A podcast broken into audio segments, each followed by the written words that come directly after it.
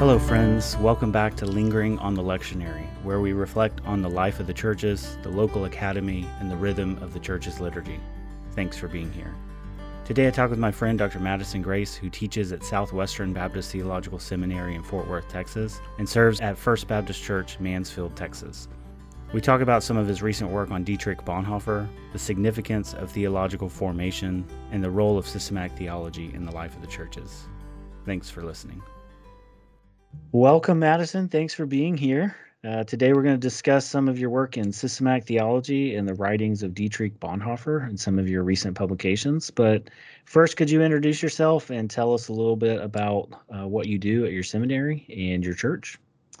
Yeah, thanks, Chad. Um, my name is Madison Grace, as you've said.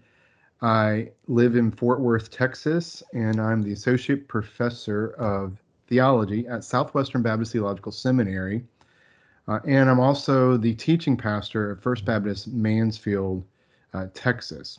And I had the great privilege of uh, going through my schooling, especially master's and PhD, with the one and only Dr. Chad Spellman.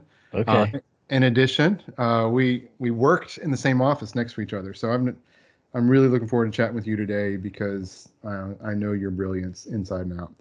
Well, actually, I guess I can tell you now the reason I wanted you to come on is so we could finish what we started yeah. when we were skipping the faculty meetings um, years ago. Our hermeneutical hip hop album.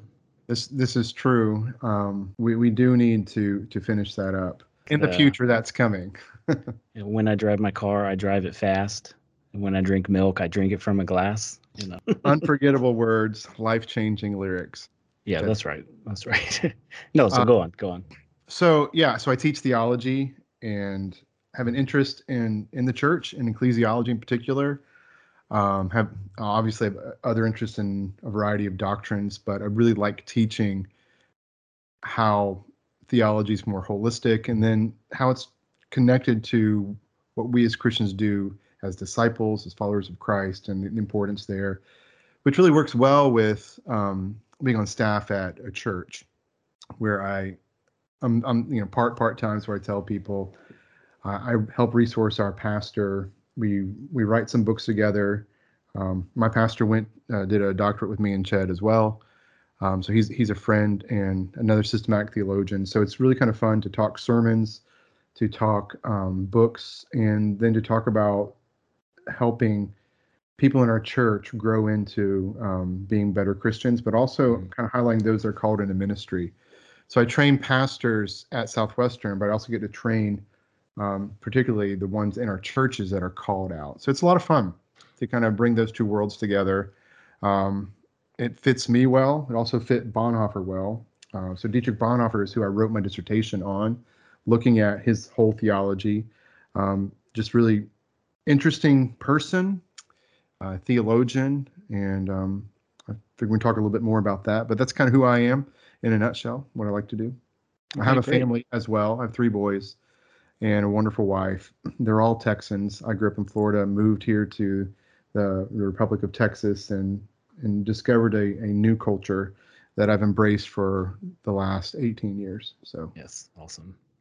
Yeah, great. Uh, we talk about the relationship between the academy and the church and how important it is to think in both directions from the academy uh, an academic work configured towards the churches, but also within the churches, thinking about the types of uh, intellectual and theological uh, tasks that need to be going on uh, within the churches. Um, so it's helpful uh, to think about that in the abstract, but also uh, like on the ground, actually being uh, not just a member of a church, but serving in a church and also at a, a seminary. How has uh, being in both, uh, serving in both positions uh, concurrently, how's that kind of uh, influenced or affirmed you know, some of your thinking on that that relationship that should be going on between the academy and the churches? Any thoughts on on that? Yeah, I um, you know, I felt as a Christian called into vocational ministry uh, years ago um, and served on a variety of church staffs. And then what was called to what I consider still doing ministry at Southwestern in equipping and training um, pastors and missionaries, uh, but was unable to to be on staff at a church. So it was more of a a, a non-vocational minister, uh, but not really involved in in what the church is doing. And so having the opportunity, some things shifted. We had the opportunity to come on staff at churches, and my friend Spencer said, "I really like you to come work with me." And we um, jumped in about a year ago, and it just has helped my. I mean, I'll start with my spiritual life, mm-hmm. just being able to to make sure that those connections are there. Um, not just the academic things I teach, but recognizing that those things that I teach, I'm also employing uh, week in and week out in as a pastor has really um, helped me pay closer attention to my own walk. So that's been that's been helpful there, watching my family grow through it all. But then the content that I teach during the week, um, I get to bring to conversations we have at church, and vice versa. So for the for my students at Southwestern, when I'm standing up in front of them and, and talking about something theological and then moving into well when you go into ministry here's how this happens. It's not just um, some type of pie in the sky or uh, this could happen. This is like hey this is what happened last week. Right. And that's been really helpful. And then when i'm at church i'm able to kind of bring in some of the well i've, I've kind of studied this thought here. Let's go a little bit further. Let's push a little harder here about what we're really trying to do to make sure that we're being biblical and theological. Mm-hmm we all want to do. So I feel like it pairs well. Yeah.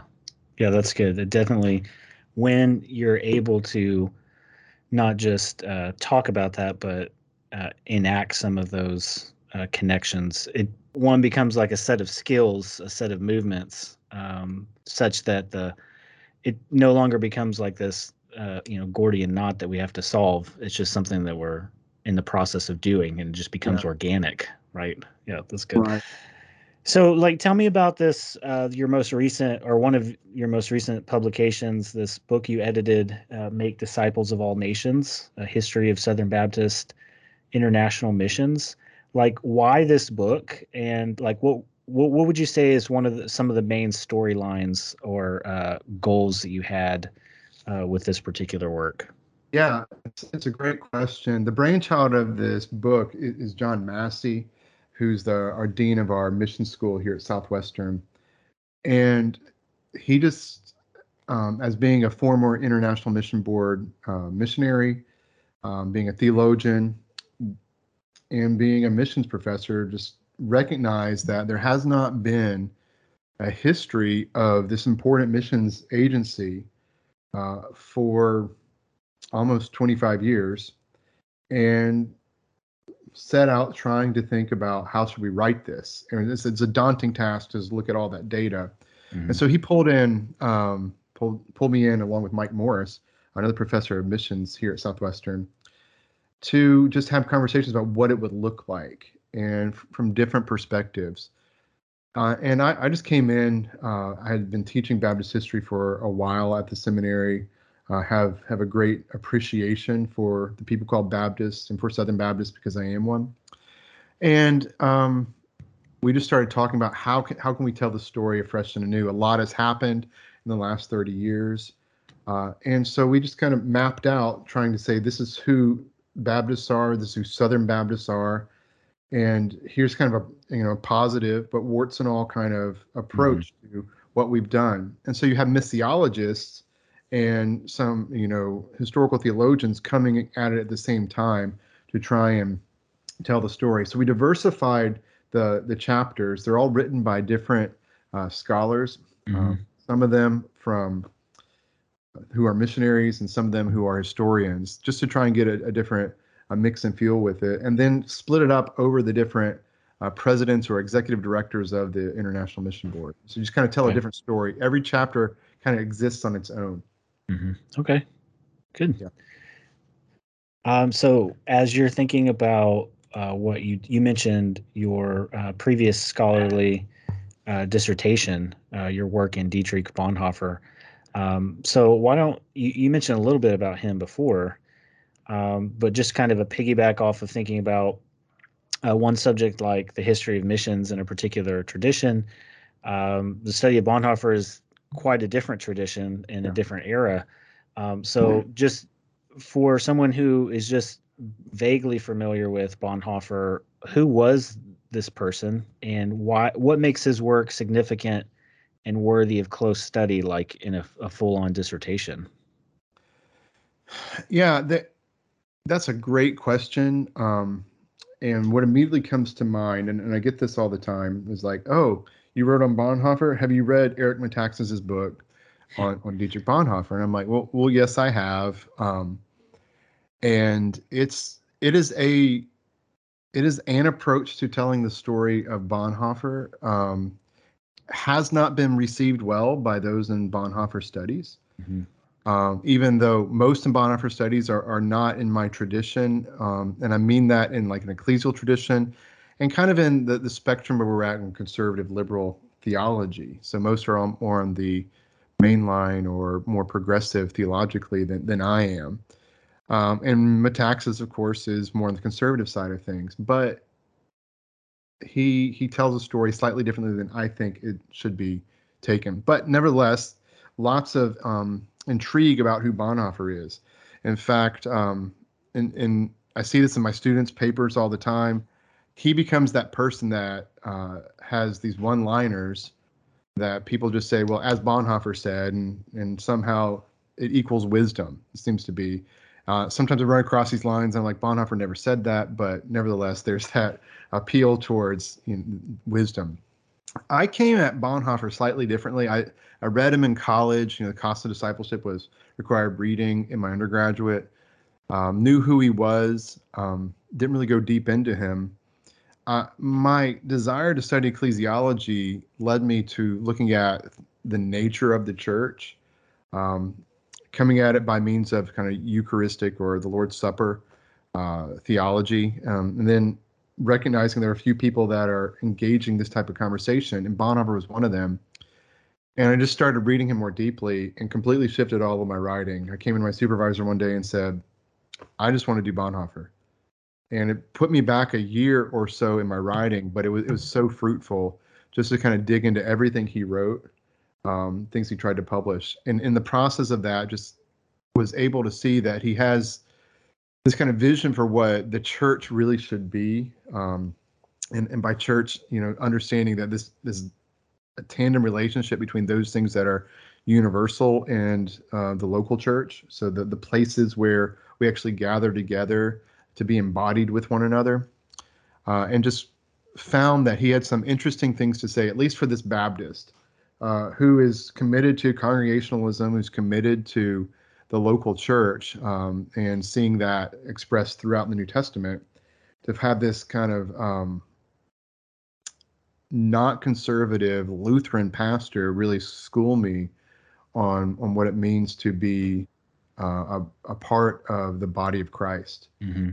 And so it was just a a couple years of really digging deeply and thinking deeply about um, who we are when we say we're the church. That's a lot more than just this kind of social gathering um, where we meet. We're oftentimes as evangelicals, we're like, I'm individually saved, and then church is just that large organization I'm a part of as as the saved, and then I get to gather with others from time to time to help my individual life grow. And the, you know, on a baseline, there's something wrong with that. But there's something more rich that the Bible gives us about the the people of God mm-hmm. the, the bride of Christ, the body of Christ, the temple of the Holy Spirit. Those kind of metaphors are all throughout Scripture, and Bonhoeffer just kind of opened up my eyes to seeing that in a different way.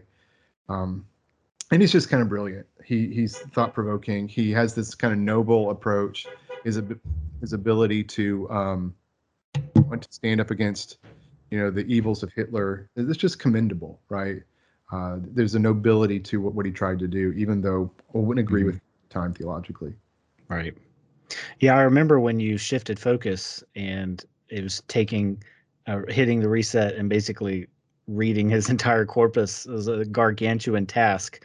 Um, but that's part of the that's what you know tell students when they're working on research papers that constant process of narrowing and then expanding like you narrow it down to maybe a topic in Bonhoeffer, and then you think, oh, I've narrowed the field, and then you get into the field and the secondary literature and the primary sources and realize, okay, this is a wide open thing. I have to do this this process again.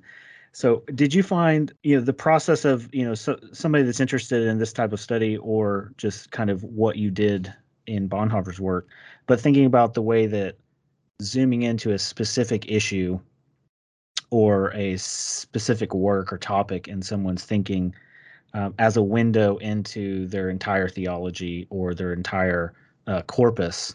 Uh, is that did you find that in uh, what you focused on in your dissertation, or was it more of becoming more and more familiar with Bonhoeffer's uh, thinking and the shape of what he was doing? It allowed you to see, you know, the significance of a of a particular argument or work. Um, how would you say the uh, you know becoming aware of Bonhoeffer's whole corpus helped you zoom in on a, the specific uh, discussion of, of, space and place and community? Yeah, that, that's an important question. Um, scholars and theologians are, are all kind of different.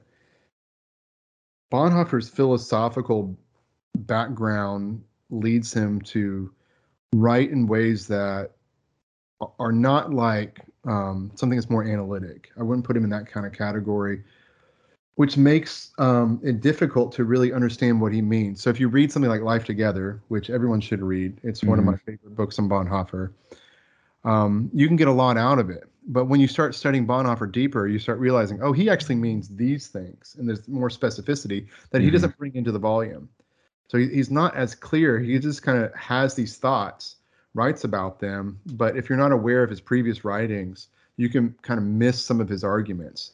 Mm-hmm. So I, have figured that out quickly. Most, um, of course, reading secondary uh, scholarship is so important when you're trying to go deeper to see who, you know, there's people that have done this task before. How did they go about it? And almost anyone that wrote a significant dissertation um, on Bonhoeffer, they all did the same thing. You have to read his corpus. Mm-hmm. And fortunately, I'm I started the process when that 14 volume, um, that 16 volume set was almost all in English. Volume 14 was still in German when I was writing, and it it was published by the time I finished. So I was able to look at critical editions in English that are way more accessible than not, mm-hmm. which includes letters, sermons, writings, whereas his published works have been accessible for a while. Things like Life Together, Cost of Discipleship, Ethics, um, Letters and Papers from Prison. Those are the popular ones. And I found that I really, to to not misinterpret Bonhoeffer, I had to read all of Bonhoeffer mm-hmm. to kind of get to know him, to know how he's thinking. Yeah. And sometimes you can find that with an author, it's really it's really simple. They write in such a clear way that you can pick that up quicker. It, that wasn't the case with Bonhoeffer. Yeah.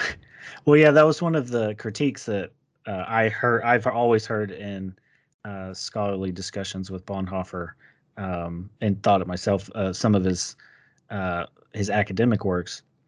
Like, is this just philosophical mumbo jumbo? Uh, is he saying something really dense? Uh, and are people are we studying Bonhoeffer just so we can figure out what he's trying to say, or is there really something of substance here? Um, and and that's one of the things I like about hearing someone who has spent that time uh, learning the idiom, uh, learning those broader conceptions, because then it makes uh, helps situate and contextualize some of these popular level works like uh, Cost of Discipleship or Life Together. Um, so if you were thinking about, you know, this uh, the stuff you worked on with uh, Bonhoeffer's thinking on community and things like that, how would you say it, relates to something like the cost of discipleship, which if anybody is familiar with Bonhoeffer today, they're e- either just think uh, Metaxas or uh, the cost of discipleship. Mm-hmm. Um, so, how would uh, you know some of his academic work um, that really takes some tough sledding to get through? What would you say some of the touch points are? You, you've covered a little bit of this, but what would you say some of those touch points are with some of that, just that basic idea of cheap grace and the cost of discipleship. Yeah. Um, yeah, so there he he's building out what can be called a Christo ecclesiology in his entire thought, and it's easy for us when we talk about cheap and costly grace, which is such a phenomenal concept, right? Mm-hmm. Um, and he's really kind of to, trying to imbibe Luther and and interpret Luther the way that you know he he was taught. He's in this Holleian school of Luther scholarship and trying to say this is what Luther meant, and these other scholars are misrepresenting Luther, which is really interesting. He's having that conversation. We have it about Bonhoeffer, right? Mm-hmm. Um, and so so some of that you know costly and cheap grace comes about through through that conversation. So if you're just thinking about yourself and how you appropriate Jesus, you kind of miss the boat of what he's thinking about when you, he understands Christ as being the center of the community called the church. Mm-hmm. And so you, you don't really have, as evangelicals, it's easy for us to kind of say, okay, church, my Christian life, they, they do overlap, but I can separate them. In his mind, they don't. So his dissertation, Sanctorum Communio, which is kind of a, a sociology done towards the church, is um, is kind of foundational for all the rest of his writings. And so that, that helps you understand cost and discipleship and helps you understand life together. You can get a lot out of it uh, for sure. I mean, his whole commentary on the Sermon on the Mount um, is just helpful there, but you really don't understand well, why why is this here? Right, right. And then when you read something like a biography and you recognize his first trip over to America, he's studying at Union Seminary in New York, and he's surrounded by some other thinkers who one in particular is just like, I want to, I really want to understand what Jesus meant. And the Sermon on the Mount just becomes like the central text mm-hmm. for him for the rest of his life. So it's very biographical as well. So we can think, yeah, this is a really good, easy text for us to kind of apply together, but it's way deeper because mm-hmm. it, it really shifted his thought. Yeah, that's good. That's that you mentioned that too, because um, I remember the first time I read Cost of Discipleship, it was in just one of the popular editions. In the first part was the cheap grace and the cost of discipleship, and I was kind of vibing with that. And then the second part of the book, I was it just started going through the Sermon on the Mount, and I remember thinking, "What in the world is going on? I don't get it." Um, and I, I, think even just the way that you set it up there with the, that uh, brief uh, connection to some of his other concerns, his context, and then kind of his uh, broader theology of community, it really makes sense because the Sermon on the Mount uh, is something that can wreck your theology um, in a good way. It can rock you and just yeah. you keep coming back to it as you're considering the implications of what Jesus is saying there uh, in the Sermon on the Mount. So it's uh, that's a that's just even an interesting angle on the idea of cheap grace and the cost of discipleship is to connect it with um, to to get a, a, a further angle on Bonhoeffer. If you can figure out how to relate the first part and the last part of that book, yeah, you know that's in some ways you're deepening your understanding of what Bonhoeffer was was on about. Mm-hmm. Um, mm-hmm. So if you if someone was just starting out in Bonhoeffer, we talked about cost of discipleship a lot, but like since you mentioned too the uh, embarrassment of riches we have now with uh, English trans good English translations on Bonhoeffer and critical editions. Um, so what would you say? The twofold question, like if someone was just uh, interested in starting to read Bonhoeffer a little bit further than the, you know, popular level uh, bi- Metaxas type biography, uh, someone uh, either a primary source or a secondary source for somebody just starting out with Bonhoeffer. And then, secondly, if someone was interested in doing further research uh, or at any academic level, like research areas in Bonhoeffer's thinking, uh, what are what are some avenues that you think are worth exploring? Uh, so it's kind of twofold. One, if you just want to have a deeper interest in Bonhoeffer, I I think if you haven't if you haven't uh, engaged him in kind of your own tradition, then you probably need to do that. So for evangelicals, we run towards life together. I'd start there. It's short, mm-hmm. it's accessible. It kind of introduces you to the larger sense of his ecclesiology. Um, and then read Cost of Discipleship, even though he wrote them in reverse order. Mm. Um, I would go there. I, I would also add in his posthumous work, Ethics. Um, is a little bit deeper, but it, it's helpful. Uh, for a lot of people, though, letters and papers from prison became the kind of avenue to make Bonhoeffer important. And I didn't really deal with that much in my dissertation, but just to be aware that that's there. But for, for most mm-hmm. evangelicals, I typically tell them, if you haven't read Life Together and Cross Discipleship, start there. Yeah. And then I, I think that Ferdinand Schlingensiepen, a long German name, uh, has written a theological biography that's really accessible. It's, it's, I think it's just slightly less than 300 pages. Um, it's it's a little more removed from from his life, but really understands Bonhoeffer. Mm-hmm. The, the, the, major biography for for him is by a guy named Eberhard Bethge. Uh, it's over a thousand pages and was Bonhoeffer's best friend. But so you do have that kind of too too close um, there. And so Bethge actually asked Ferdinand to write this this biography. So I'd oh, read those um, just to kind of get to get into Bonhoeffer a little bit more. If you want to go the academic route and you really want to engage in Bonhoeffer research, I think you start with Sanctorum Communio. You start with his dissertation, which is phenomenal. Uh, he had both the sociology faculty and the theology faculty there, and both were astounded that he became an expert in both worlds. And he wrote it when he was 21 years old, and that's that's just mm-hmm. kind of gross as well, um, because he's just so stinking smart. Um, yeah. But it, it kind of lays the foundation for all the rest of the books, and so it's kind of like a prolegomena to his entire uh, writing career. So if you okay. want to understand Bonhoeffer, you really kind of have to re- understand Sanctorum Communio. I, that's why I tell students who want to go the academic route, if you haven't read that, then don't give me a paper on Bonhoeffer. Right. You really understand it. That's that's going to yeah. be my take every time. Yeah. Because as I argue my dissertation, his sense of what the church is, who Jesus Christ is, and how we ethically live in this world are tied together. And mm-hmm. all three of those things are in Sanctorum Communio. Okay, great. One possible avenue would be read dis- Bonhoeffer's dissertation and then read your dissertation on Bonhoeffer's dissertation. So I think um, I think that would be a good avenue there. Yeah. Um, all right. So as as we're thinking about Bonhoeffer, we talked about Bonhoeffer, the history of missions uh, in the Southern Baptist tradition. Um, what if what about this more general question of like if I'm a pastor or a professor, uh, we could uh, focus on Bonhoeffer uh, specifically, but also just the broader field of historical theology. Uh, so if I'm just leading a church or uh, you know a professor in a different field, um, why should I care about historical theology or just in general? What are some talking points uh, that you use to help people see the value of uh, real historical theology and how that relates to, you know, what we're on about uh, in the church and the uh, confessional academic communities? Yeah, I, I think that that there's a variety of ways that you can answer that question and there's so many books out there that that provide some rationale for that.